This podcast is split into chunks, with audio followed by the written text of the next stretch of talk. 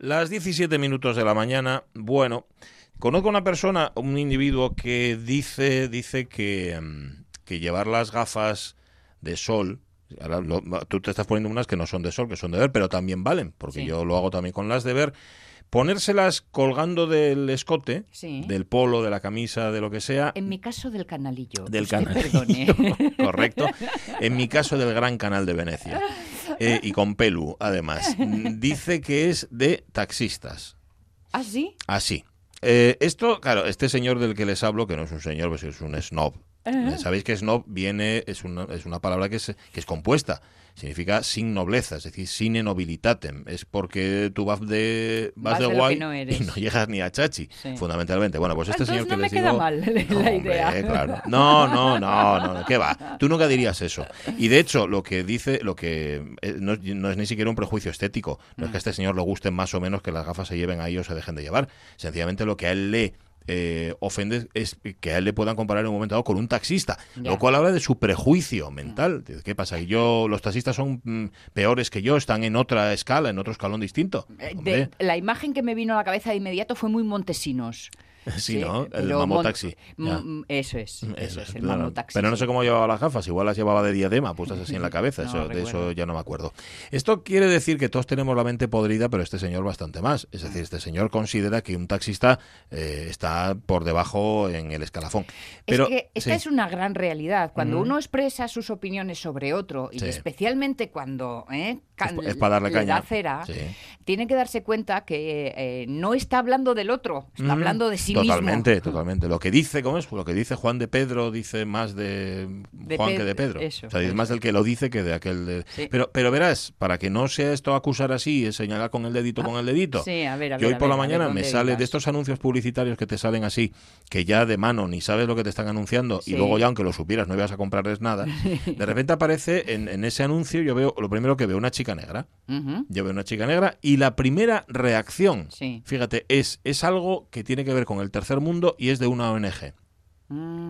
Y no era así, era de un centro universitario, de alguien que expende títulos o una cosa de estas, y que hablaba de las oportunidades que tienes, creo que eran el cuidado de niños, sería tu futuro y todo esto. Sí. El prejuicio mío en la cabeza hace que cuando yo veo una chica negra o un chico negro, sí, o un señor negro o una señora negra, sea, esto tiene que ver con desfavorecidos. Hay que ayudar. Hay que ayudarles, sí, señora. Ahí están las ONGs echando una mano, pues no era de ONGs. ¿Veis? Bueno. Tenemos la cabeza podre, todos absolutamente podres, llena de prejuicios y bueno, salvo Caunedo, pero eso es porque lleva gorra, eso le preserva, ¿no? Bueno, y tú también, Jorge Alonso, porque tienes mucho pelo. Bueno, y Avellaneda tampoco, que por cierto se ha cambiado el pelo, se ha hecho un... Bueno, ahora mismo... me he cambiado el color. ¿Te has cambiado el color? Sí. Te queda muy bien. Lo otro es que estás... Y tengo un problema, es que cuando cambias de imagen estás así como un poco, ¿no? Rara. Autoexpectativa. Te sientes rara. Y como tenemos este metacrilato que nos separa... Y yo no llevo gafes. Te veo y me reflejo. Ya. Pues, chico, que no hago más que mírame a mí en vez de a ti. ¿Quién será esa que está ahí? A mí me pasa cuando hago algún tipo de videoconferencias o el Skype o algo, estoy todo el tiempo mirándome a mí. Es una cosa así un poco angustiosa. Bueno... Cerebros podridos, todos, absolutamente todos lo estamos, todos tenemos prejuicios. De hecho, hoy en nuestro Facebook hablamos justamente de eso, de prejuicios laborales en este caso.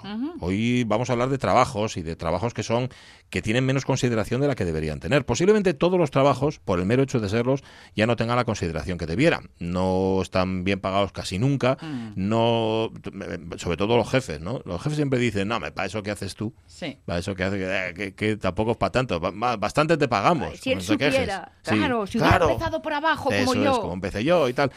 Pero bueno, ya no digo desde dentro, ya desde fuera te ven que dicen, jo, vaya bien que lo pases, ¿no? Hombre, en el trabajo. El trabajo guay y el más chulo siempre es el de otro. Por supuesto, y el mejor pagado. Y el nuestro no te quiero ni contar. Y encima conocemos gente, nos regalen entradas para ir a los sitios. ¿Qué sitios?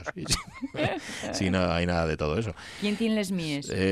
Alguien es 108 de los 4 que corresponden. Bueno, el asunto es, ¿qué trabajo, en vuestro trabajo en concreto? Y empezamos por ahí. ¿Alguna vez os habéis sentido poco valorados? Y luego, ¿qué profesiones crees que merecerían una mayor consideración social?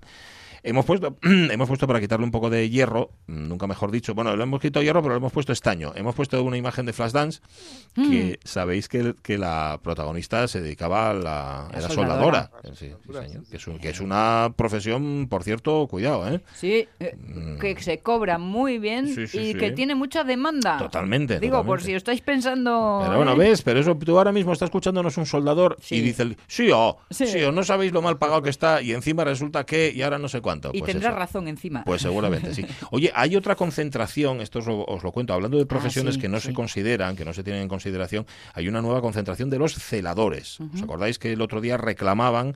Decían, oye, ¿qué pasa? Nosotros estamos en contacto directo con el paciente desde el primer momento y a nosotros no nos consideráis esenciales. Y además son quienes lo manipulan en un momento dado, con lo cual, directísimo. Totalmente. Bueno, pues la concentración es el jueves 13 de agosto a la 1:00 p.m. y va a ser de nuevo en la puerta principal del Hospital Valle del Nalón, en Langreo. Así que nada, nos lo manda Armando Felgueroso, con el que hablábamos el otro día. Es la segunda concentración nacional, porque sabéis que hay una plataforma que se llama Reconocimiento para el Celador. Ya, así que nada, apuntado queda. Bueno, ya lo hemos... Y ahora ya, después de todo esto, y después de haber puesto las bases de este programa, que ya deberíamos marchar todos para casa, pues un poco de música, ¿no? Por Dios. Fui a buscar el sol, algo que perdí, pensando tanto en mí. Y el sol, harto de brillar, se dejó alcanzar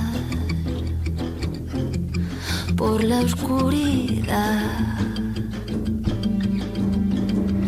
Y qué contenta iba yo con el sol a mi lado, me hacía parecer radiante a mí también. Y qué contentos los dos, corrimos tras el viento, corrimos tras el viento.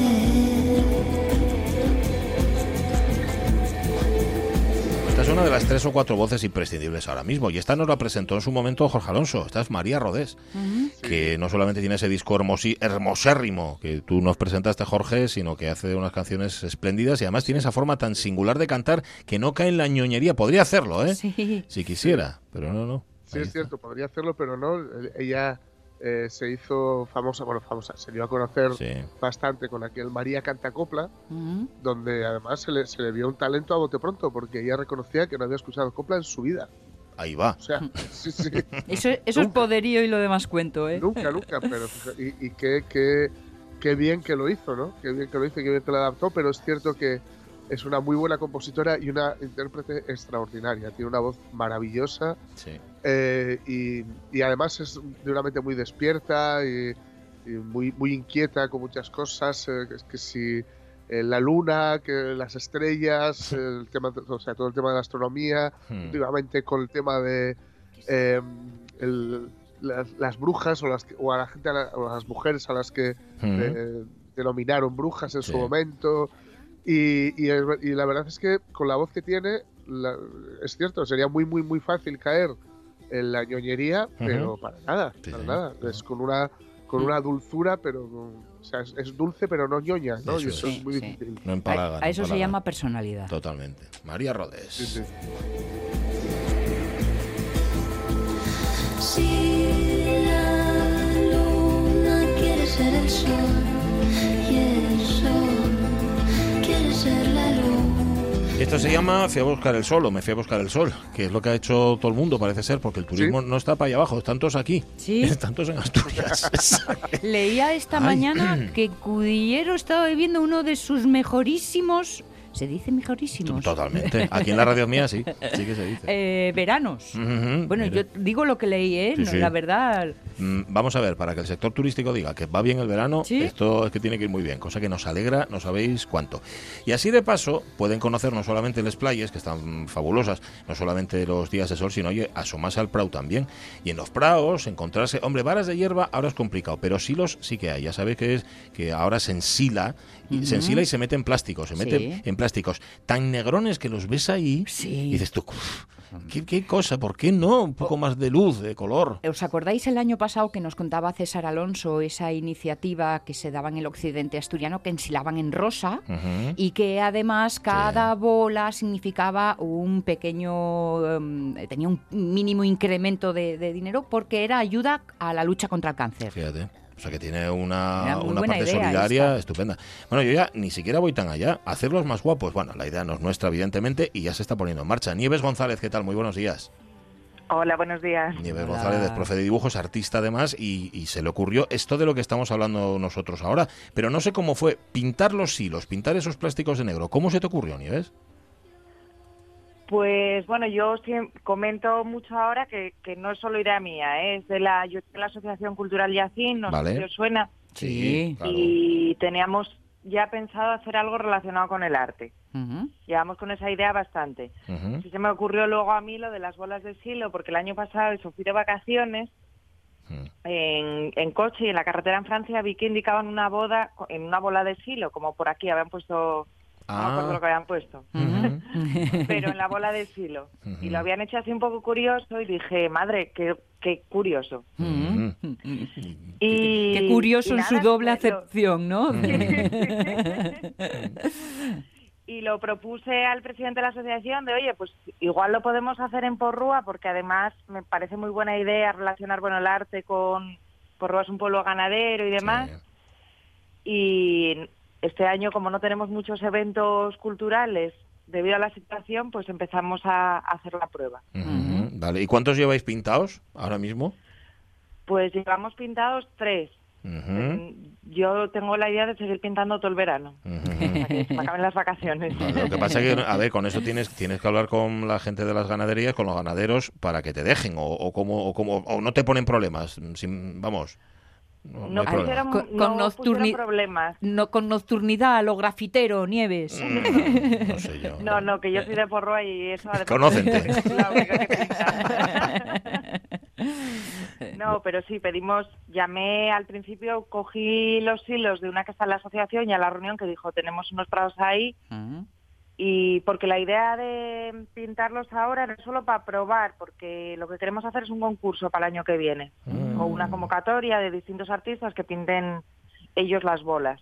Qué bueno. Vale. O sea, que ahora estáis probando, estáis mirando a ver qué pasa y si tiene aceptación. Lo que pasa es que yo probé con uno que hay que trae Porrúa en un corazón y unas hortensias, sí, y estaba en un prado bastante escondido. Y luego yo lo subí al Facebook, así, como subo cualquier cosa que me apetece, uh-huh, y de repente se emocionó todo el pueblo, uh-huh, y decidieron que había que sacarlo a la carretera y seguir pintando más, porque estaban ellos muy contentos. Entonces sacamos esa a la carretera, que ahora se ve justo a la entrada de Porrúa, sí, pintamos otros 2 que había también en la carretera y ahora nos regalan las bolas de silo casi para pintar. Todo el mundo escribe a ver que cuando pinto las suyas. Eso está muy bien. Bueno.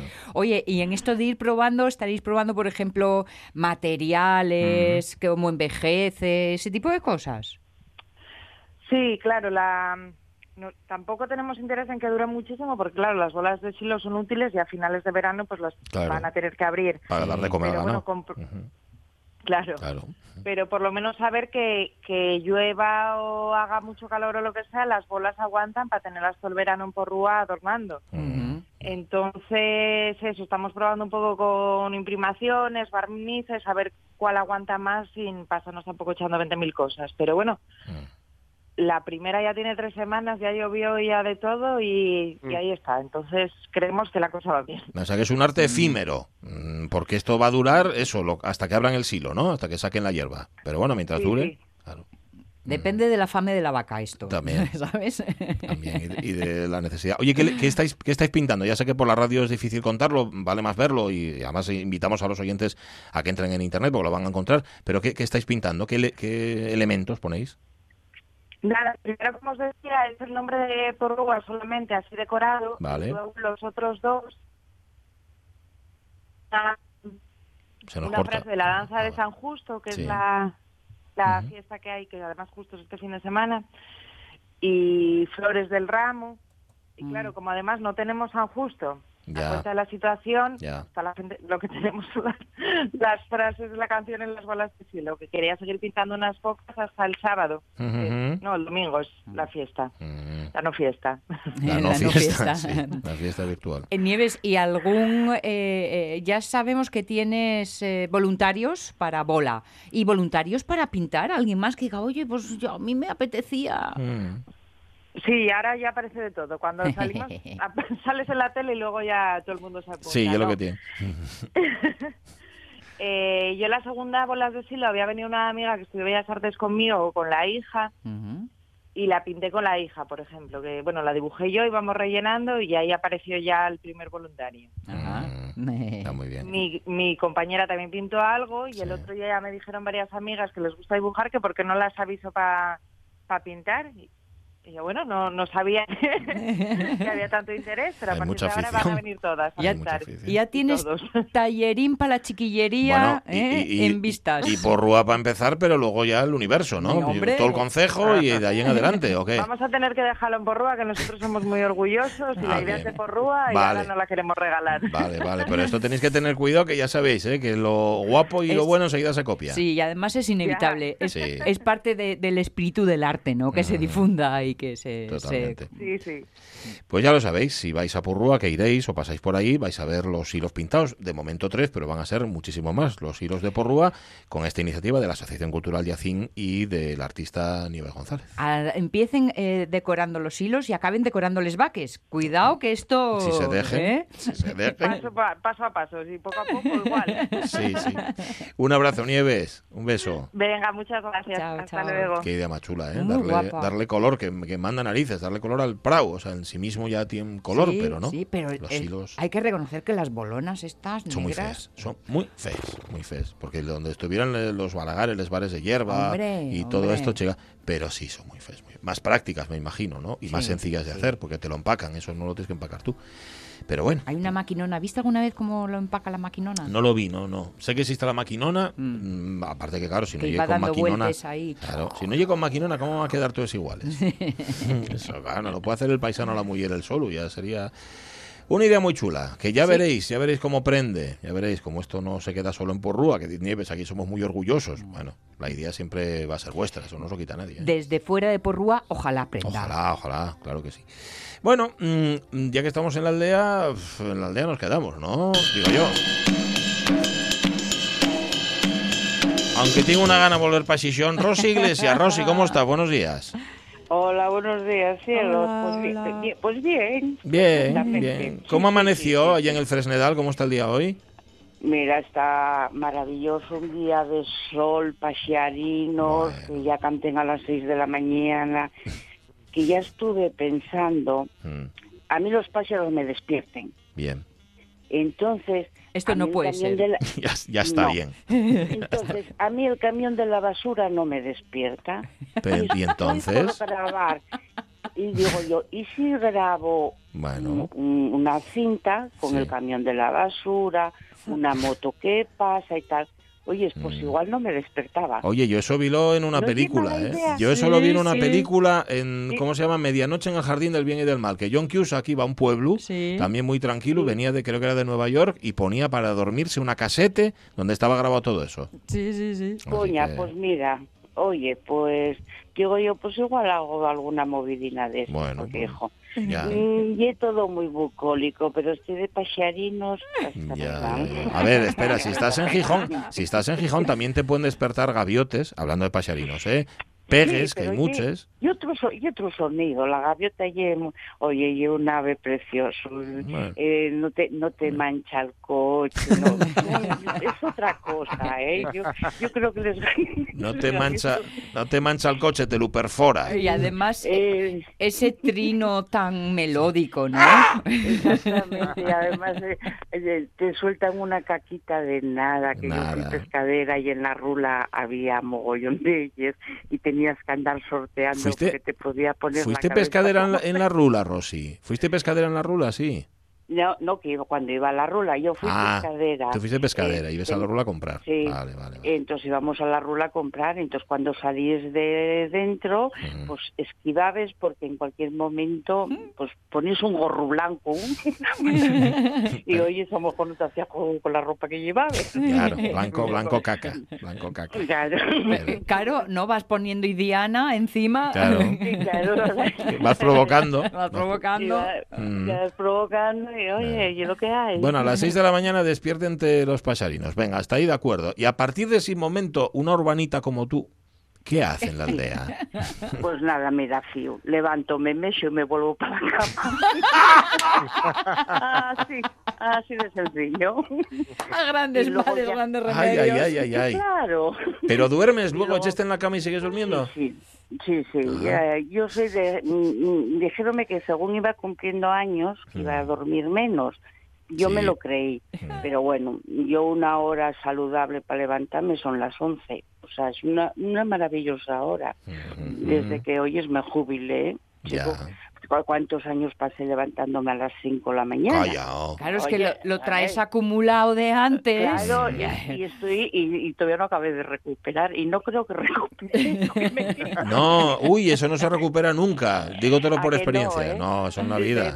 No se puede recuperar jamás. Callao. Pero, ¿tomes cafetín, desayunes algo antes de volver para la cama? Que eso es lo que yo llamo la siesta mañanera, o todo de hecho. No, todo da hecho, no, vale. Porque si ya tomo el café, igual ya me despejo, no. Vale, yo llegué tarde y a la camino otra vez. Muy bien. Oye, claro, pues... estábamos ahí hablando de oficios que siempre hablamos, ¿no? Del trabajo de los demás es siempre mejor que el nuestro. Y, tú ves a los pescaderos, a las pescaderas, es decir, chico, levántense, claro, tienen que levantarse muy temprano, pero por la tarde ya no están. Y luego, esto estoy viéndolo desde fuera, Rosy, el domingo no trabaje, el lunes tampoco, vaya chollo, ¿no? Y que te estaba esperando. Ah, que sí, ¿eh? A ver. Tú te levantas a las 5 de la mañana y vas ya a comprar, porque hay cosas que no hay en la rura de Gijón y tú tienes que comprar cosas que vienen de Galicia, vas a las bodegas, ¿no? Y lo que te interesa y tal. Llegues a la pescadería, coloques todo el mostrador, trabajes toda la mañana, acabes hacia las 4 o las 5, porque hay que ir a tirar la basura al museo. ¿Qué ocurre? Llegues a casa, comes, y a las 5:30... estás otra vez en la rula comprando pescado para el día siguiente. Si se te da bien la cabeza, a las 7, si se te da un poco mal, a las 8. O sea, que eches el día entero. Claro, lo que pasa es que vosotros solo veis cuando está abierta la pescadería. Claro. O sea, que no creas tú que la cosa... Que coste que a mí me encantó ser pescadera, ¿eh? ¿Cuántos años fuiste pescadera? Pues 30. Bueno, todo bien, ¿eh? Y además fui pescadera de casualidad también, o sea, lo mío yo toco casualidades de la vida. O sea que no eres de familia de pescaderos. No, Chus era del sector naval, ¿os acordáis cuando que todos aquellos movides, no? Claro, llegó un momento, teníamos un crío, aquello pintaba muy mal, entonces viene Chus un día y me dice, se traspasa en el polígono una pescadería barata, cogémosla, eso pues adelante. Chus y tu marido. Sí, bueno, sí, verdad. Encantados, ¿eh? De conocerlo. Hombre, yo entiendo la familiaridad por tu parte. No, pero bueno, se sobreentendía. Sí, bueno, sí. Pues cogimos la pescadería. Yo no distinguía el bocarte de la parrocha, ¿os podéis imaginar? Madre mía. Vaya, pero vaya atrevidos, ¿no? O sea, porque... Tú que decías, de estos piquiñinos, ¿no? A ver, yo siempre soy de los que digo, lo que hacen los demás lo puede hacer uno. Te va a costar más o te va a costar menos, pero se puede hacer siempre. Yo por eso soy un poco lanzada. Entonces, ¿sabes qué hacía? Claro, yo iba para la rula y a mí lo que no me entraba en la cabeza es que tú en la rula puedes comprar pescado atrasado. Y fresco. Eso, claro, eso tampoco lo sabemos los de fuera. No, como de atrasado... ¿Cómo de atrasado? A ver los barcos salen y están 15 días. No es el mismo el pescado que pesquen cuando salen que cuando vuelven. Ah, claro, y lógico. Tú tienes que entenderlo, lógico. O sea, que atrasado, no quiero decir malo. Vale, vale, se entendió. Si quieres una calidad... Pero, ¿ya te lo ofrecen diferenciado o tienes que diferenciar tú? Hombre, es bueno que tú sepas diferenciarlo, bueno, porque te la pueden liar como en todas las cosas, cariño. Lógico, o sea, lógico. Que, claro. Pero quiero decir que ya se vende a diferentes precios, ¿no? Sí. Ah, vale, vale, eso. Hay precios diferentes. ¿No es cuando lo bonito que dicen que si uno se vendió a tanto, otro se vendió a tanto? Claro, no es lo mismo, no es lo mismo recién que... Claro. que lo de hace 15 días. Ya. O sea que nada. Bueno. Entonces yo colocaba el mostrador y yo ponía el nombre según estaba en la factura, porque claro, había gente que entendía de pescado. Entonces si me decían, pues una fañeca, yo igual no sabía lo que era. Entonces ponía el nombre y tal. Y luego, para comprobar, tú mira qué idiotez, ¿eh? Para comprobar que estábamos 3-4 al lado, yo llevaba para casa una piecina de cada cosa y me lo comía. Ay. Tú, claro, luego después de años lo pensaba y decía yo, pero bueno, si me llega a hacer daño algo, ¿por qué me decido? Bueno, pero ya... Oh, pero eso es punto honor profesional. Totalmente, oye. Y encima que te pongas mala tú en lugar de que se ponga malo el cliente. Claro. Muy bien. Bueno, pero no, Tus clientes eran los reyes y entonces tú eras la probadora real. Eso habló a Mancio Ortega antes de sacar una ropa al mercado, pruébala él toda. Menos las de volantes. Las de volantes no, porque no me gusten, pero el resto todo.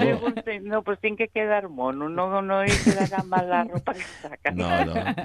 Y un artista. Ah, bueno, son anécdotas que pases en la vida. Pero eso era solo al principio, ¿no, Rosy? Lo de probarlo. No, sí, luego ya empiezas a coger el tal y la verdad que, mira, fue una profesión de casualidad, porque jamás pensé yo poder ser pescadera, y la disfruté muchísimo, porque a mí me gusta el contacto con la gente. Hombre. Yo el contacto con la gente, para mí es lo primordial, que lo estamos perdiendo, claro. No se te nota nada. Bueno, no se me nota nada. Claro. Oye, ¿y qué hicisteis con la pescadería? ¿Sigue funcionando? ¿Traspasasteis o cerró? Como no, la carpintería del otro, ¿no? Sí, bueno, yo tengo que preguntarlo. No, acabé traspasándola porque, a ver, a mí me echaba una mano... Chus, la pareja, bueno, sí. Y luego tuvo un accidente, tuvo que dejarlo, entonces claro, quedé yo sola, entonces era críos, colegios, pescadería, llegó un momento que claudiqué. Chiflaste, lógico. Y ahí dije yo, bueno, pues esto se acabó, la traspasé con mucho dolor porque de aquella daba dinero. Luego, después de 3 o 4 añicos, me alegré, porque las grandes superficies, los pequeños los están jodiendo, ahí. Sí, bueno, los están perjudicando. Sí. Los están perjudicando muchísimo, entonces bueno, pero bueno. Y la traspasé y luego trabajé pues de pescadera 9 años en el Alimerca. O sea, yo seguí. Te pasaste al enemigo, ¿eh? Y luego pasé al enemigo, tanto como echaba por ellos, mira. Claro, si no, pues claro, con ellos ya sabes. El karma, boba. Claro, primero no me pagaban y echaba por ellos, luego ya como ya me pagaban el sueldín, pues bueno, que tampoco era mucho, pero bueno. Ya mirabaslos con otros ojos. Bueno, si paguen, oye. Claro, sí. Así es. Bueno, Rosy, pues vamos a dejarte en tu bucolismo, ahí en la aldea, pasándolo bien, da saludos a los pasarinos de nuestra parte. Vale. De todas formas esta semana lo estoy llevando muy bien, ¿eh? ¿Por qué? Porque estoy buscando a Wally. Ah, sí. A ver si sois... Ah, sí. Claro. A ver si acabéis encontrándolo. Ya sé quién... Juanqui. Juanca. El Juanca. Ya, vale. Pues si lo encuentras, avisa. El primero que lo encuentre, que avise, que dé el queo, ¿no? Contrélo y tal. Sí, esta semana está entretenida. Vale. No, pero no te preocupes, que se esconde bien. Todo está bien escondido. Y eso no tiene nada de que esconderse. Dices, pero por si acaso, ¿no? Claro. Sí, por si les mosques, sí. Un besín, Rosy, cuídate mucho. Cariños, hasta el jueves. Pásalo bien. Hasta luego. Bueno, ya no sabía yo esto de la faceta pescatera de Rosy, pero la voy a freír a preguntas, porque a mí, si algo me fascina desde que soy pequeño, son los carniceros y los pescaderos. Sí. Claro. ¿Cómo tú ves a un pescadero limpiar lo que sea, unos gallos o limpiar verdad. Y es fascinante, claro, cuando son cuando tienes, ¿no? Y coger ahí la herramienta y saca y los cuchillones. Rayas, nunca había uno limpiar una raya. Bueno, que con tenazas cogen la piel y tira y todo. Bueno, es verdad. Es un complicado. Hay que preguntar a Rosy cómo aprendió a hacer eso, si también practicaba en casa. ¿Ya? Pobre Chus. Como escanciar, ¿no? En la bañera. En la bañera y con agua. Eso, que no yo lo mismo, pero bueno. Las 10:36 de la mañana. Por cierto, antes de meternos a las noticias, hoy es el cumpleaños del rumbero. ¡Ey, es verdad! Ahí estamos. Le dijo ayer a su señora madre, a nuestra oyente emérita, María Muñiz, que seguro que sus amigos de la Radio Mía le iban a felicitar. Así que Samuel Rumbero, felicidades desde aquí, desde la Radio Mía. Y dos besos gordos. Felicidades para ti y enhorabuena por la madre que tienes. Y a María enhorabuena por ese fiu. Sí, señor. Así que a los dos, enhorabuena y que lo paséis muy bien. Que disfrutéis. 18 años cumple, ¿eh? Pausa valorativa. Sí. 18 años son muchos años. Ya, paisano. Paisano, hecho, sí, hecho señor. Derecho, claro que sí. Pues nada, no abrimos una suscripción, María Muñiz, con un número de cuenta ni nada, porque no está el horno para muchos bollos, pero bueno, así es. Bueno, ¿preparado, Jorge Alonso? ¿Estás listo? Sí. Pues venga, vamos a contar noticias. ¡Hala!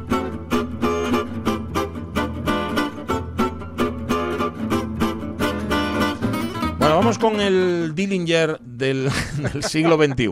Venga.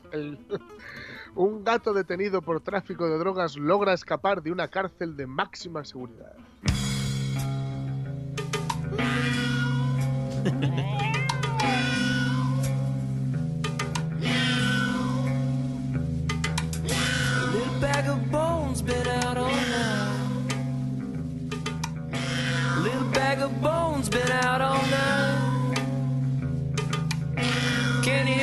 Scratching at the screen door, Kenny O, scratching at the screen door, little bag of bones been out all night. Esto tan gatuno que es, por cierto.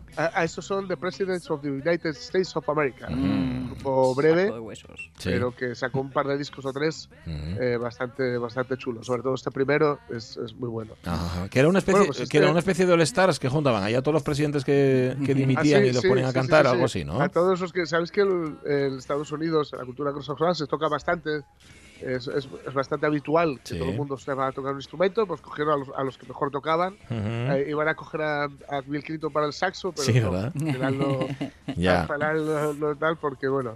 Estaba otras cosas. Estaba otras cosas. Estaba desde dentro. Sí. Bueno, el asunto del gato, a ver.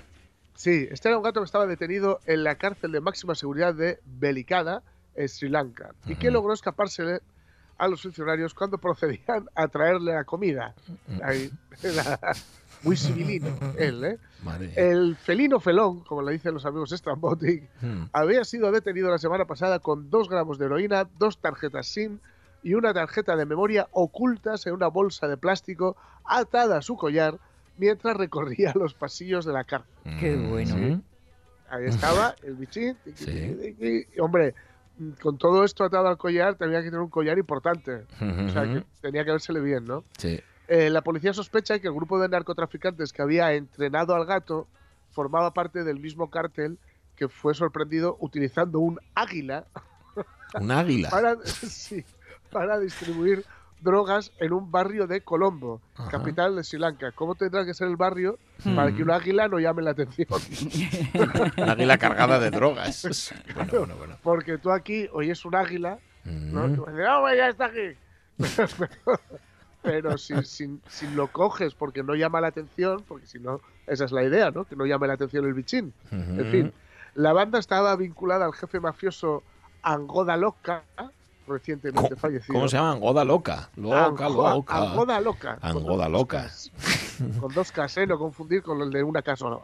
Angoda. El de las 2 Ks, correcto. Ahí está, de los Loca de toda la vida. Sí, recientemente fallecido.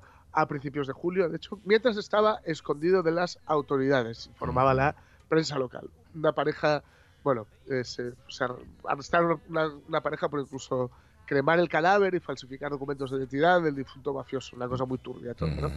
Claro, lo cierto es que aquí en la cárcel detienen al gatín con todo eso encima, pero evidentemente no hay ninguna ley claro. que permita arrestar a un animal. Claro, es que son para humanos las leyes. Eso estas. Claro. Era como en la mili, ¿no? Cuando arrestaban una escoba, un escalón. Sí, es verdad, es verdad. Uh-huh. Qué cosa. Sí, cierto, pero bueno, en el mundo real pues no hay ninguna cosa de estas, ¿no? La policía había decidido retener al gato con la esperanza de que pudiera conducirles a la guarida de los narcos. O sea, lo cogieron, vieron lo que llevaba y dijeron, bueno, vamos a soltarle a ver si en algún momento vuelve hacia la celda o hacia donde están los narcos que le han entrenado, ¿no? Sin embargo, el felino logró escabullirse de sus captores cuando estos fueron a llevarle su ración de comida, porque no tenía, claro, en la cárcel encima, ellos no llevan encima whiskas, ¿no? Entonces, okay. Tuvieron que ir a buscarlo y ¡placa! Se marchó el gatín. Las autoridades carcelarias del país han notado un aumento de los intentos de introducir drogas, teléfonos móviles, que sabéis que está prohibidos en las cárceles, y cargadores en los centros penitenciarios en los últimos tiempos. Y bueno, por lo que veo, se están utilizando animalinos para ello. Pues sí. Eso sí, la policía srilanquesa, o de Sri Lanka, como queráis, asegura no estar buscando al narcogato. No me vuelvo. El narcogato. Porque tienen otras cosas que hacer, entre gatos, águilas, lo que es lo siguiente. Mucha fauna. ¿No? Un buitre leonado, o un rey. O un león, un león buitrado. También puede ser, ¿no? Un elefante, que ahora hay más. Ahora hay muchos, ¿no? Sí, dice el Mundo Today, que han salido todos. Entonces, sí, en todo caso, aunque lo buscaran a este gato, no podría andar con él nunca. ¿No hay nadie aquí que hable mi idioma? ¿Ni siquiera griego clásico? Ah, bueno, gracias, los peces hacen el amor en el agua. ¿Hay alguien aquí que hable mi idioma? No, gracias, no quiero, de verdad, no, muchas gracias, soy vegetariano. ¿Tendría alguien una palabra de lo que estoy diciendo? Estará Marcus Brody, que decía, ¿no? Decía Indiana Jones, se camuflará entre la población, no lo encontrarán nunca. No, al gatín este no lo encuentra seguro. Hay una escena en Orange is the New Black, la serie, en donde ella, la protagonista, según llega a la celda, se carga una cucaracha y se monta un tú, porque era la cucaracha con la que traficaban cigarrillos de celda a celda. Ahí va. Claro. Con cucarachas ya me parece el colmo, ¿no? Pues ahí lo tienes. Oye, y hablando de animales en libertad, el primer quebrantahuesos que nació en Picos de Europa salió ayer del nido a echar su primer garbeo. ¡Qué susto! A volar un poco, ¿no? Sí. Vale, la primera vueltiquina así de independiente. ¿Ya vuela solo? Sí, claro. Mira, ya tiene 18. Están contentos en casa con él. Bueno, vale. Mucho, sí. Aquí lo contamos en su día. A quebrantar. Pero huesos, no leyes. A quebrantar hasta enterrarlos en el bar. Lo contamos aquí, ¿os acordáis en su día en la radio mía cuando los introdujeron en Pico de la Mira? Ahí los tienes volando. Pero es el primero que nace solo, ¿eh? Con el cielo cuando era piolín. Mira, lo tienes, hecho un quebrantahuesos. Y ahora ya va, ve un tuétano y saliva. Bueno, igual que tú, por otra parte, ¿eh? No nos engañemos. Bueno, estamos entrenados ya para reconocer ciertas cosas, yo creo, ¿no? Aquí hay un enchufe y ahí no hay un enchufe. Búscate un enchufe, aprende de mí. No seas jabalí. Búscate un enchufe. Creí que iba a decir gilí, que sería muy... Bueno, yo creo que coincidía bien con las tres sílabas y para adelante que fue. Pues sí, reconocer un enchufe es relativamente fácil, pero los hay tan descarados que a lo mejor os pasan inadvertidos. Mira, por ejemplo, los nuevos nombramientos de Lord por parte de Boris Johnson. Lores, digamos, ¿no? Bueno, pues ha nombrado a un magnate ruso, a su hermano... a un hermano suyo y al esposo de Theresa May. Hermano de sí mismo, no del magnate ruso. No, hermano de Johnson, de Boris Johnson, correcto. La inclusión del magnate de origen ruso Evgeny Lebedev, o Lebedev, sería más propio, que es hijo de un exagente del KGB en la lista de designados por el gabinete británico para ocupar un asiento en la Cámara de los Lores, ha suscitado una oleada de críticas entre quienes subrayan su estrecha relación con el actual primer ministro, ya sabéis, Boris Johnson. Sí. Podría argumentar a la contra el señor Boris Johnson que se trata de una prerrogativa a la que sus antecesores en Downing Street han venido recurriendo para elegir a dedo a amigos, compromisos y sobre todo donantes del partido de turno en el poder. El mérito de Evgeny Lebedev, a decir de quienes exigen una reforma de la Cámara Alta o incluso su supresión, es el de haber entablado una amistad con Johnson hace más de una década y promovido después su figura desde los editoriales del Evening Standard. La lista de futuros Peerage, que es decir, los integrantes de la Cámara de los Lores, que el gobierno Tory ha presentado a la soberana, incluye, amén de destacados donantes del Partido Conservador, a uno de los hermanos del jefe de gobierno, Joe Johnson, y la lista elaborada por el gobierno siempre depara sorpresas, pero ninguno como Philip, es decir, el marido de la ex primera ministra británica Theresa May. ¿Lo pidió ella? ¿O ha sido la última afrenta de Johnson a su antecesora contra la que maniobró hasta hacerla caer? O sea, Boris Johnson se cargó a Theresa May, acordaos, y ahora mismo nombra Lord a su marido. Toma. Bueno. Hay que ser malo y despeinado. Taimado. Y eso que ahora está más curioso, porque ahora adelgazó. Ahora endelgazó y púsose así. Es que como tuvo mal limbo. Púsose a plan. Estuvo bueno. Pues nada, ahí lo tenéis. Tener enchufe. Si tienes enchufe con Boris Johnson, te nombran Lord. Es que los favores prestados como son. Sencillamente no puedo hacerlo, quizá como ayudante. Para ser alcalde eres algo sordo. He dicho jefe, jefe de la oficina de asesoramiento. Pero si son dos. Sé contar. Sean dos jefes. Puedo darles trabajo, incluso un buen trabajo. Y hasta puedo darles un empleo en el que no tengan que hacer nada. De ese modo, su desconocimiento del idioma no será un impedimento. ¿Qué es eso? ¿Arrogancia? Bueno, los tíos no sabían ni siquiera el idioma, pero tenían que ser jefes, no cualquier otra cosa. Ay, señor, los enchufes. Pero vamos, que esto pasa en el Reino Unido solo, ¿eh? Sí, por supuesto. Sí, en el gobierno de Boris Johnson, por aquí no. Vale, ¿las qué hora es? Las 10:48 de la mañana. ¿Qué día es? 6 de agosto. Quedan 147 días para que termine el año. Hoy es efemeridona. Hoy, bueno, no la vamos a tratar aquí, pero si hay una efemeridona, sabéis que en Gijón hay una plaza que se llama Plaza del 6 de agosto y que se llama así porque fue la última vez que Jovellanos pisó Gijón, fue un 6 de agosto y entonces por eso se le recuerda. Somos muy así en Gijón. Con los así vuestros. Que nada, sí, con los nuestros, bueno, con algunos, no con todos. Así que, pues muy bien. Esto os lo contará estupendamente Pablo Vázquez, nuestro compañero de Es un buen día para viajar, porque es un jovellanista experto, ¿eh? Aparte de saber muchas cosas de turismo y tal, es un jovellanista de mucho cuidado. Así que bien. Y le doy la enhorabuena. Porque los jovellanistas, cuando les pasan estas cosas, un 6 de agosto, un jovellanista está como henchido. No henchido, no, henchido. Bueno, 1792, en París desfilan por la ciudad 600 republicanos escogidos de Marsella, cantando una nueva canción que pronto se convertirá en símbolo de la Revolución Francesa, la Marsellesa. Toquen la Marsellesa, tóquenla.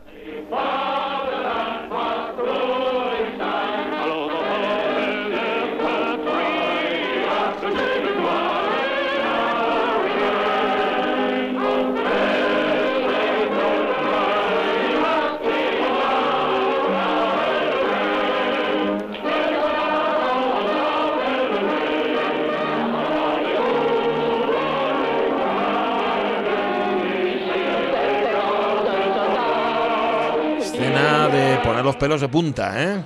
En Casablanca, ¿verdad? Están ahí los nazis cantando la suya. Cantando los alemanones, sus cosas. Y van a cantar la Marsellesa. Hace muy poquito que murió la chica que canta con la guitarra. Sí. Hace un par de años murió. Fíjate. Es uno de los himnos nacionales más cantados por los no nacionales. Sí. ¿No? Sí. Es un poco como nuestro Asturias patria querida. Sí. Está muy bien pensado, es que enardece. Pone muy nervioso. Pues es que el Asturias patria querida es así, es cantarín y surrealista. Sí. Sin duda surrealista. No sé muy bien de qué va, pero la Marsellesa lo traduces y es un canto de guerra y se corre la sangre por ahí como por los surcos y todo esto. Otro himno muy popular y muy cantado por los de fuera de es God Save the Queen, pero de eso tienen más culpa los Sex Pistols que los propios ingleses. Sí, si lo vas a cambiar la música, los Sex Pistols, lo único. Mira, nos estaba escuchando Pablo Vázquez Así que nada, venga, pues otro saludo más, Pablo, que está de travesía ahora mismo y que se va a la plaza el 6 de agosto, porque hay homenaje, ¿no?, el 6 de agosto. De hecho, claro, nosotros en esta fecha, claro, eso es, teníamos que estar en la feria nosotros ahora, homenajeando, que además siempre... No, sí, llegaba Varela con les gaites, sí, ¿os acordáis? Bueno, llegaba Varela, pero él no tenía la culpa de les gaites, ¿eh? Les bueno, gaites, pero iban con él. Sí, sí, sí. A ver, es que cuando va Varela a un sitio hay siempre gaites detrás, como Fraga. Recepción. Exactamente, sí, igual que Fraga. Fraga, sí. Totalmente. Bueno, ¿qué pasó en 1811? Pues en España, en 1811, las Cortes de Cádiz decretan la abolición de todos los señoríos jurisdiccionales. Vamos, que a unos cuantos se les había acabado el chollo. Hijo. Sí, padre. Todo esto que ves algún día será tuyo. Los viñedos, las tierras, todo es nuestro. Respira hondo. Este es el olor de la felicidad. Es el olor del poder. ¿Hola? Perdón, una comprobación de rutina. ¿Tiene usted el boleto? Son las Cortes de Cádiz. Sí, el boleto de la primitiva. Yo no tengo nada de eso. Vaya, pues van a tener que abandonar este sueño. Bueno, a ver, abolición de todos los señoríos jurisdiccionales, bueno, nada, pero luego, ¿qué? Al final, ¿sabes? Vuelve todo a su curso, más o menos, ¿no? O si lo que te dan por uno, lo que te quitan por uno te lo dan por otro. Bueno, tampoco pasa absolutamente nada. Año 17 nace en Connecticut Robert Mitchum, actor estadounidense que tenía una cara complicada que iba perfecta para personajes atribulados. ¿Quieres que te cuente la historia de la mano derecha y la mano izquierda? El combate del bien y del mal. Aquí está escrito odio. Fue con la mano izquierda que Caín asestó el golpe fatal a su hermano Abel. Aquí está escrito amor. Mirad estos dedos, queridos hermanos, tienen venas que corren hasta el alma del hombre. La mano derecha es la mano del amor. Ahora mirad y os mostraré el triunfo de la vida. Estos dedos, queridos hermanos, están siempre luchando los unos con los otros. If you want to be happy, live in a king's life. Never make a pretty woman your wife. If you want to be happy, live in a king's life. Never make a pretty woman your wife. Siempre recordamos este disco cuando cumpleaños Robert Mitchum, este disco de Calypso, grabado por él. No sé quién tuvo la idea de que Robert Mitchum grabara un disco de Calypso, porque escuchar a Robert Mitchum cantando esto es lo más siniestro, ¿no? Sí, ¿te imaginas al predicador cantando esto? Hablando de predicadores, y yo creo que es la única peli que puedo recordar donde Mitchum es... Eso. ¿Es la hija del predicador? Ah, no lo sé. No puede ser. ¿Que hace de bueno en esa peli, dices? No sé. Siempre me haces unas preguntas. Ramón Redondo, contesta a Avellaneda. Ahí está, memoria mía. From a logical point of view, better marry a woman uglier than you. A Robert Mitchum se le atribuye una anécdota muy conocida o muy chula en contra del famoso método, el método Stanislavski, ¿no? Del Actors Studio, cual le preguntaba a un periodista por ello, ¿no? Por que él cómo hacía, ¿no? Que si de qué recuerdos tiraba, a qué recuerdos recurría, qué experiencias personales recurría para sus personajes y tal, y les decía, no, yo voy a la hora que me mandan al estudio, me pongo en mi marca y digo mi frase. Claro, ya está. Punto. ¿Qué demonios? Ese es el método que utilizo. Y el periodista insistía, y decía, no me has entendido bien, voy a la hora que me dicen, me pongo en mi marca y digo mi frase. Que también el periodista vaya bemoles, porque vamos, a insistirle a Robert Mitchum. Yo decía, vale. Mitchum. Te estás jugando un michunazo. Totalmente. La hija de Ryan. La hija de Ryan. Vale. Que ahí el prubitín, el que le engañaba. O el que acepta. Mira. Y eso para Mitchum es desasosegante. Totalmente, también. No sé. Bueno, en el año 37, tal día como hoy, ¿quién nacía, por cierto? Pues nace en Río de Janeiro Baden Powell de Aquino, más conocido como Baden Powell, el guitarrista brasileño, aquí tocando por Vinicius.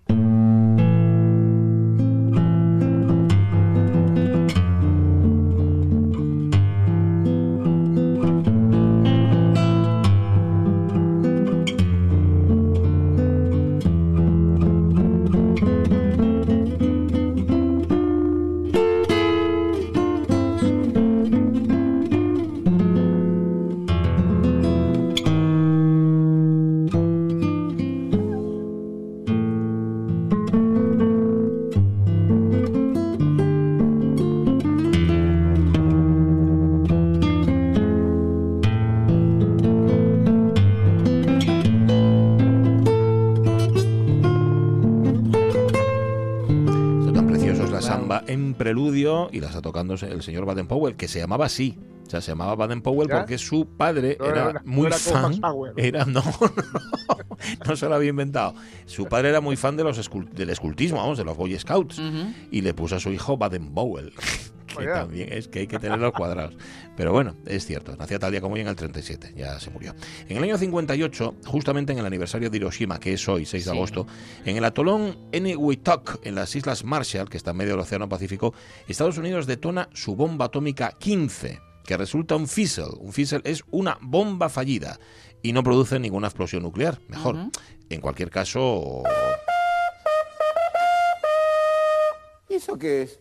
Cuidado con las bombas. Sí, señor, que nada te garantiza que te vaya a salir fissel. Te puede salir en esa línea fissel me imagino que vendrá porque hace...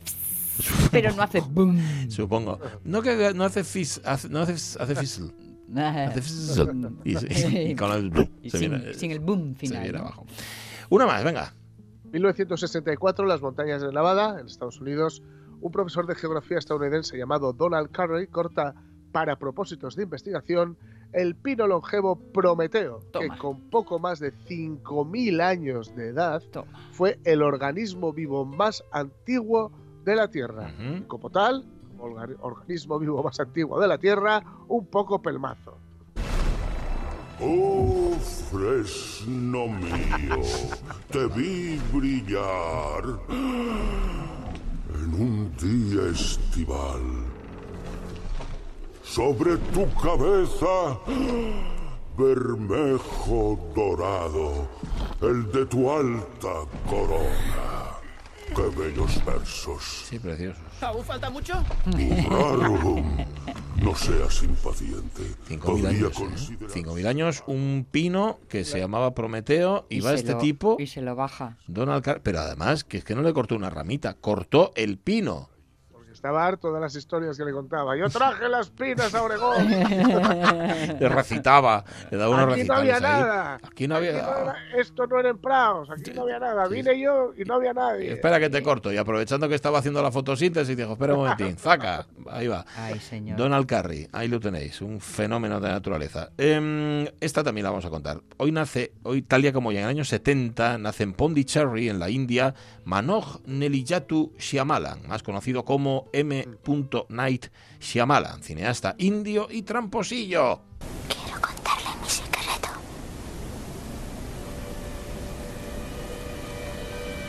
Vale.